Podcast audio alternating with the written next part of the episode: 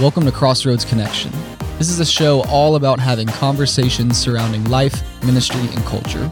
I want to say a quick thank you to our friends at The Truth Network for airing this program. Thank you so much, Tyler. I'm your host, Andy George, and I want to echo that. Thank you. Really do appreciate everybody who listen and comment and send us messages about this program. We really do appreciate the opportunity to spread some good news and really do talk about life, ministry, and culture in various ways. And so for previous episodes, if you missed any of the episodes so far, feel free to go to crossroads.org/radio. That's crossroads.org/radio. And for more information just about Crossroads Fellowship, you can go to crossroads.org. So again, I'm Andy, and I'm so grateful that you're here with me today. We've got a great episode planned for you because today what I want to do is I want to share a clip from a sermon that I preached not that long ago with the title Silent No More. Come on, it's no secret right now that a lot of us are dealing with COVID and we're working through it, and maybe not COVID specifically, but we've all been affected somehow in some way by it, right? It's maybe job loss, having our kids at home to do school. Maybe it's emotional or mental. But what I have noticed, because I am a pastor of a wonderful church in the Triangle, but what I've noticed about even our church, as well as talking to a lot of pastors and national surveys, is that this is really affecting Christians. It's really affecting a lot of churches in different ways. On the good side of things, it's really allowed people to be the church in the community, which is so incredibly needed. It's allowed churches to move into maybe some unknown territories, like doing things online and doing things virtual. But what I've noticed more than that, which is a little disturbing, is how much apathy and how much of a consumer Christian mentality this has created. And if we're not careful, I really do believe we're going to lose our voice. And we're going to lose our voice in our communities. We're going to lose our voice in influence. And we're going to lose our voice in the mission. And so we're all called to be on mission with Jesus. So this message that I want you to hear is called Silent No More. And it really is about understanding what your message is, what your calling is, where your mission field is. It's a different perspective of how to look at life in order to do. Listen, if you're listening to this right now and you're a Christian, you are joining me on mission. We are all called to go into the world, to make disciples, to preach, to teach, to baptize people. And that's what we're all called to do. But if we're not careful, we allow things like COVID or finances or stress or worry to silence us and silence the church. So Silent No More is the title of this message. I hope you enjoy it. I hope it is impactful to you, and I hope you find it encouraging. But first, a quick word from our sponsor. Perhaps you've asked yourself this question. Are you running the business, or is the business running you? How might your teams grow if your teams were driving the business forward instead of you? You are sitting on a wealth of untapped opportunity. It takes courage to learn how to create a culture where your people are truly empowered to own their seats. My name's Cheryl Scanlon, business and executive coach. Working together, we'll go straight to your core challenges to sort through competing demands and realign to your highest priorities for measurable results. Visit C3Advantage.net. That's C3Advantage.net.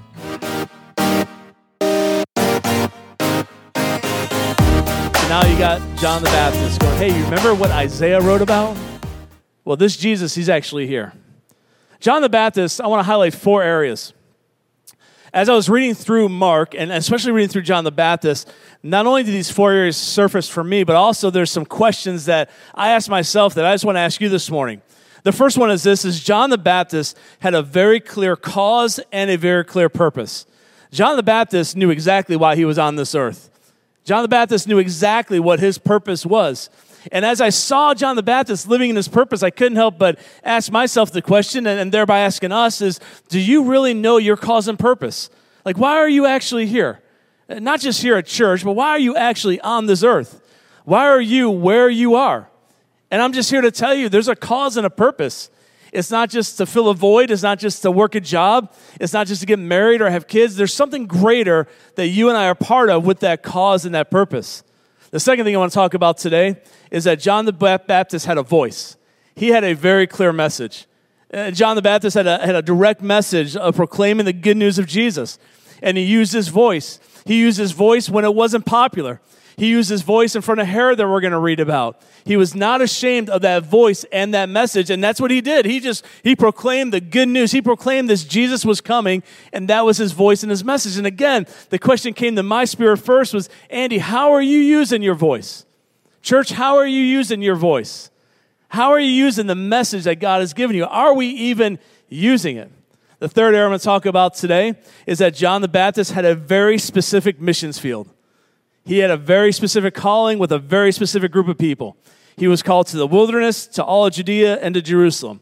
He knew his audience. He knew where he was called to do, where he was called to be. And again, the third question for all of us is, do you recognize where you are? Whether that's a university, whether that's a school, a job, a family, your neighborhood, do we recognize that as potentially that is where God has placed me to be the missionary there? Or do we look at it as just a means to an end? That this is where we are, just to do life one day at a time. I think our perspective, if we start viewing things just a little different, I'm not talking massive tweak, just enough to turn the dial a little bit and start actually viewing the harvest as the harvest. I wonder what that would do inside of us. And the fourth thing I want to talk about this morning is that John the Baptist had a very clear spirit about him. He was filled with a spirit of humility and boldness. What a unique combination that is, to have both humility and yet boldness. Humility to know who he was in Christ, humility to know that Jesus was coming, that was greater than him, but yet boldness to proclaim the truth, even to a politician that ended up in jail and then actually ended up giving up his life. Boldness and humility. So let's start for number one. The first point I want to talk about this morning is the call and the purpose and the cause that John the Baptist have.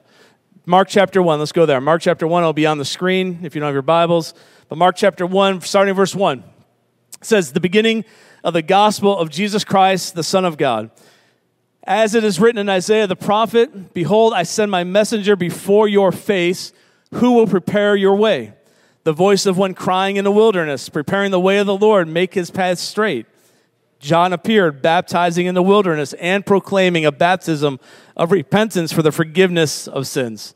John the Baptist had a very clear cause and a very clear purpose. His cause and his purpose was to be a messenger for Jesus. In other parts of Scripture, I love this passage where John is in the womb of his mom, and his mom meets up with Mary, Jesus' mom, when Jesus is in her womb, and when John in the womb approaches Jesus in the womb, it says that he leaps for joy, that he responded to Jesus in the other womb. I love that passage. I love it, one, because it just shows that from the very beginning that John had a very specific calling and purpose. His whole purpose in life was to prepare the way for Jesus. And again, I guess the question for us is, do we actually embrace the cause and the purpose for Jesus in our life? Do we embrace what we are all called to do and to be for Christ in our life? Now, I'm not talking about your interests. I'm not talking about your hobbies. I'm talking about a cause and a purpose that advances the kingdom, that does something deeper inside of who God is, that lines up with Scripture, that's biblical. And let me just encourage you with something, because I really do think that at times, I think that a lot of followers of Christ forget this, or they don't forget it, but they just don't implement it. Here's the deal, church. I feel that my kind of job as your pastor is just to not dumb things down and not lower the bar, but to keep it up here, just to keep, like, this is how we're supposed to act. You and I, that we are called, all of us who call Christ Savior, we are all called to be part of the commission of Jesus, all of us. We are called to go in the world. We're called to preach the gospel. We're called to train and teach people his ways. We're called to baptize people. We're called to make disciples. We are all part of that calling. If you call yourself a Christian, that is your calling as much as it is mine. And yet I just wonder, how are we doing in that, church? How are you and I doing, not just as a church, not just as an organization, because our vision and calling is similar, right? To make disciples, to transform the triangle and the world. But let me just ask you a blunt question. Remember, here's the bar. Let's not lower it. Who are you discipling? Let me just ask you, who are you discipling? You, not the person next to you, not the group you're in, not the organization, just you. Who is it that you are discipling? Because I have a hard time believing that we are disciples of Jesus if we're not discipling somebody. Because to be a disciple of Jesus means you are discipling somebody else. There's no way around that. And I think we've dumbed it down and lowered the bar and made it so easy for people just to skip that step. And let's just be part of a group, and let's just go to church, and let's just check boxes, which is all great and fine, but we are called to make disciples. You can't make disciples if you're not doing life with somebody else. So let me just ask you, and I hope you're getting a little uncomfortable. Maybe I'm stepping on your toes. Totally fine with me, because it's calling in Scripture. If you are a Christian, you are called to make disciples. Now, how you do that, where you do that, the means you do it, tons of room for that, right? But are you actually discipling anybody? And that might be people in your own house. Maybe it's your kids. Great. Maybe it's a family member. Maybe it's a neighbor. But I'm just here to remind us, just to bring us back up to where we're supposed to be. You have a cause and a purpose. And I'm telling you, there's nothing greater than fulfilling that cause and purpose. There's nothing greater than in your Christian journey. And here's the beautiful thing. You don't have to be this brilliant theologian to be able to mentor somebody or train somebody or disciple somebody. You don't have to be years and years ahead of somebody else. You don't got to have degrees to do it. You just got to be willing to do life with somebody. That's it. Be willing to do life with somebody. Be willing to share your journey with somebody. Be willing to take somebody from where they are in the steps where you know that they're going. And let me just speak to those that are a little bit older in the crowd. And you could gauge whatever you want to call old, right? I'm 46. I feel old today. I know some of you are going, 46? That was like 40 years ago. You're not even close. And some of you are teenagers, you're like, you are super old. I get it, right? We're all at different points of what that means. But those of you who are older and more mature in Christ, I am begging you as your pastor to mentor somebody. We need you. We 100% need you. Those of you who have lived life longer than I have, longer than we have, those of you who have had successes and failures, heartbreak and successes and victories, would you be willing to take somebody younger and say, let me pour into your life to help you avoid the mistakes I avoided and to point you closer to Jesus? We need you to do that. And anybody at any age in this room can do that, to find somebody. I just want to encourage us that this is what we are called to do. We're called to do this. And if we can't get this calling and purpose, then guess what? We're just filling it with other stuff. Then all of a sudden our career or family or friends or schooling becomes our cause and purpose. And that might be part of it. But if we lose sight of what's really important, it's that we're called to actually disciple people. We're called to do that. The second thing is John the Baptist uses voice. I want to talk about this for just a moment. He uses voice. I think this is so powerful. He uses voice. In Mark chapter 1, verse 7-8, it says, and he preached, saying, after me comes he who is mightier than I, the strap of whose sandals I am not worthy to stoop down and untie. I have baptized you with water, but he will baptize you with the Holy Spirit. John had a very clear message. Very clear message. In fact, every time I picture John the Baptist, I kind of picture someone with a sandwich sign saying the end is near and just kind of shouting. That was his calling. It was his purpose to repent, for Jesus is near. He had a calling of repentance. And again, the second question that I just want to keep in front of us is, how are you using your voice? Because we all have a voice. But how are you using it? And again, in the context of your cause and your purpose, that if we understand our cause and our purpose ultimately is to lead people into who Jesus is, and disciple them, are we using our voice to do that? Because we can use our voice to encourage people. We can use our voice to lift people up. We can use our voice to give hope and to give victory. We can use our voice to speak life and to speak peace into people's lives. Or we can use our voice to completely tear people down. And by the way, it's not just what you say, it's what you tweet. It's what you put on Instagram. It's what you put on Facebook. It's not just the things that's coming verbally out of your mouth. It's stuff that you're sending. It's stuff on social media. Does the stuff that you're saying and the things that you're posting line up with your cause and your purpose in Christ? Because listen, right now, we all know this to be true. Right now, as of right now today, there is so much room in this world and in our culture to actually speak life and hope. There is so much room. And take your pick of whatever area you want to take your pick in. And take your pick in your area of politics, of racial tension. Take your pick of coronavirus, take your pick of finances, of education, take your pick of stress and marriage, jobs. I mean, just take a pick of any of the issues that we are all seeing and experiencing right now. And what would happen if you started speaking life into that? You started to use your voice to speak encouragement into that. You started to use your voice, instead of ripping people down, you start building people up. You start using your voice to go to that coworker or that neighbor because you're on your cause and your purpose, and you start to speak life into them and hope into them. That you and I, in the power of our tongue, sets both life and death. Jeremiah the prophet says that there's such a fire inside of me that I have to actually speak. I love when Jeremiah writes that. There's such a fire inside of me that I can't help but proclaim and speak what God put in my heart. What about us? What about us?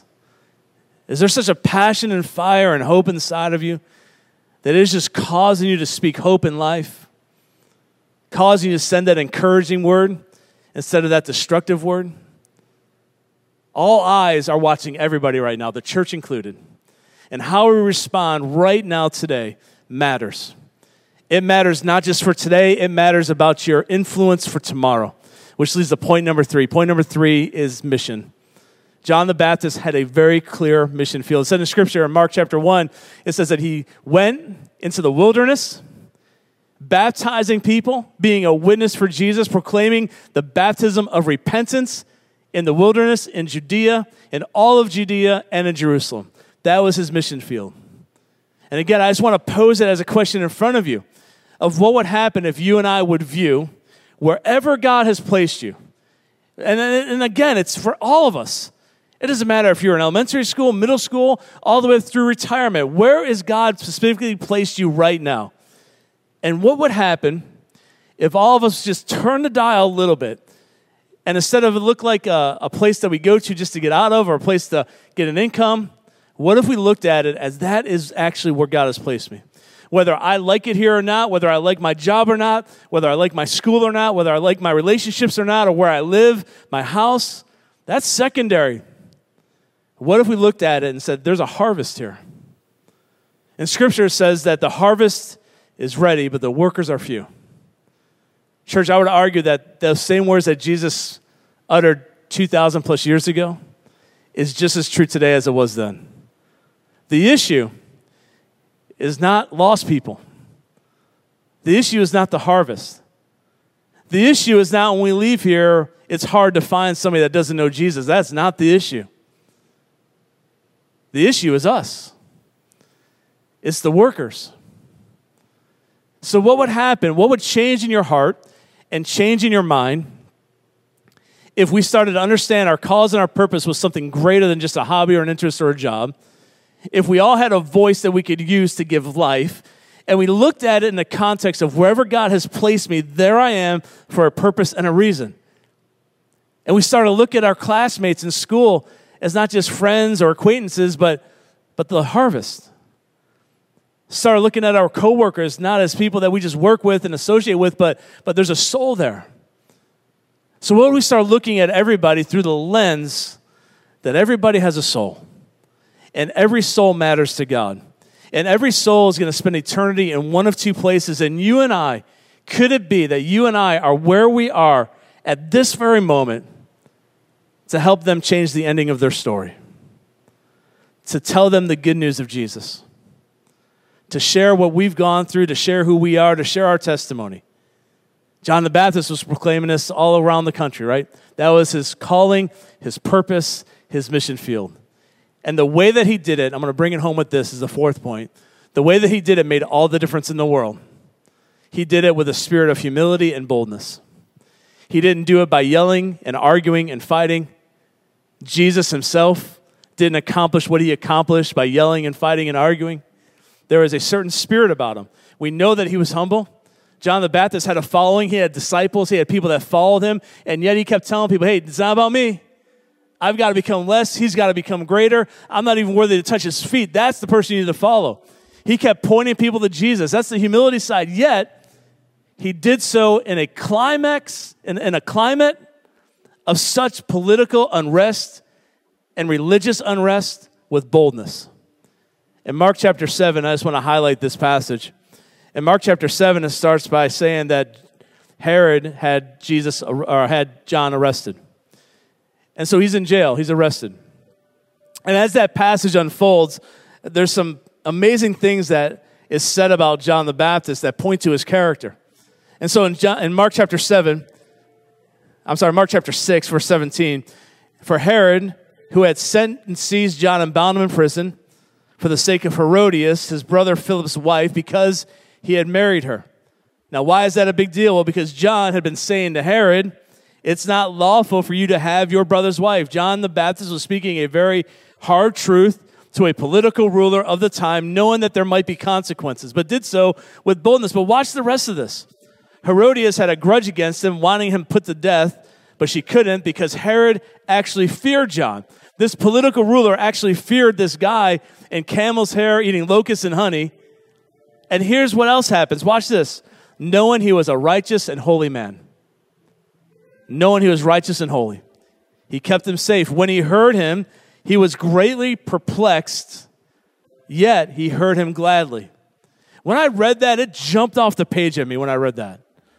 When I read what Herod had said about John the Baptist, that he feared him because he was righteous and holy. He didn't fear John the Baptist because John the Baptist lowered the bar and made excuses and was too afraid to say anything. John the Baptist spoke a very hard truth to him. But here's what I know about John the Baptist. His cause, his voice, his mission, his spirit, guess what? They all lined up. He was who he was, he said what he said, and he did what he did, and he still maintained his righteousness and his holiness. Church, we cannot lose sight of righteousness and holiness as we try to navigate the cause and purpose and voice that God has given us. And too often, we just lower it because we're afraid, or we're intimidated, or we don't want an argument, or we don't want people not to like us. I love this example that John the Baptist shared. He went straight to Herod and said, hey, what you're doing is not lawful. You should not marry your brother's sister. Because of that, he ends up in jail, and because of that, he ends up losing his life. But here's what jumped off the page at me. It said that Herod was perplexed by what John said to him, yet he heard him gladly. Church, that's my prayer for us. My prayer is we navigate into a world that says in Scripture that the cross to those who are perishing is foolishness. Meaning people who don't know God, it seems completely foolishness that somebody would go to a cross on their behalf. It just doesn't make sense. Yet, will they hear you gladly proclaim that good news? And why would they hear you gladly? Well, they hear you gladly because you're genuine. You're authentic. You actually love people. Your action, your cause, your voice, what you say, it all lines up. You're not playing church on Sunday and living like the world the other 6 days of the week. Every day of our life, that righteousness and holiness bar does not lower just because we're not in church or just because we're around certain people. So again, the question to us is, how is our spirit? Do we have the spirit of humility and the spirit of boldness, being willing to proclaim the good news even when it's not popular, even when it's difficult, even when it's not what everybody else thinks and what everybody else feels, just to proclaim that good news gospel message? And yet, will people hear you gladly? And my prayer is that they will. My prayer is that your cause and purpose for Jesus, your voice and your spirit will line up so much so that people would gladly hear what you have to say to them. And here's why, because they know that you care. Right, that old saying is so true. People don't care how much you know until they know how much you care. That is such a true statement in almost every category of our life. People really don't care how much you know until they know that you actually care for them. And if we would actually care for people and display that and look into the eyes of somebody that Jesus so desperately loves and with genuineness view them as a soul and a harvest, wow, imagine what can happen. Imagine what can happen in your own family, in your neighborhood, school, and workplace, and especially in our triangle in the city. And so that's my prayer for you. That's my prayer for me, for our church. Would you do me a favor and just simply stand to your feet this morning, and I want to pray those four things over us today. And then Daniel and the team are going to close us with a chorus. And then Pastor Dan's going to come up and give us some exciting things that we can put our hands on. And so I want to pray for us, and I want to pray those 4 areas, a cause and a purpose, and our voice and our missions field, and our spirit. Let's pray together. Father, I thank you right now that you are here in this place with us. I thank you for that example in Scripture of John the Baptist, who had a very clear call and a purpose. He had a very clear voice. He had a very clear missions field. He had a spirit of humility and boldness. And Lord, I pray that for my life. I pray that for this church, for everybody as individuals, that we would accept that cause and that purpose of being a follower of Jesus. That we would use our voice not to tear down, but to lift up and encourage and to speak words of life and hope and peace and redemption. That we would view wherever you placed us as that potential mission, that potential harvest that is ready. And Lord, I pray that we would all do it with a spirit of humility, that we would do it with a spirit of boldness. And Lord, I pray that just like Herod, even though he was perplexed by it, he didn't understand it, he was maybe confused by it, but he gladly heard John the Baptist speak. I pray that a world that is so confused right now in so many ways and is so hurting right now in so many ways that even though they might not fully understand why and who God did what he did, that Lord, I pray you give us opportunity to speak into them and that they would gladly hear the good news gospel message from the people here today. And Lord, we thank you for that. And we thank you for the harvest that will come as a result of that. In Jesus' name, amen. Thank you for joining and listening to our program today. And thank you to Crossroads Fellowship and the Truth Network for making this show possible. You can find out more information about Crossroads Fellowship at crossroads.org. If this show has impacted you, we'd love to hear from you. You can contact us at info@crossroads.org. Thank you to C3 Advantage for sponsoring this program. We look forward to having you join us on the next show. Your success as a leader hinges upon buy-in from your teams, clear and consistent communication from you, and strategic delegation. My name's Cheryl Scanlon. C3 Advantage helps you steward your most valuable resource well, improve retention, grow employee engagement, and generate higher team and individual ownership. The success of your organization begins with you and depends on your team. Go deeper as a leader and watch your organization go further. Visit c3advantage.net. That's C3advantage.net.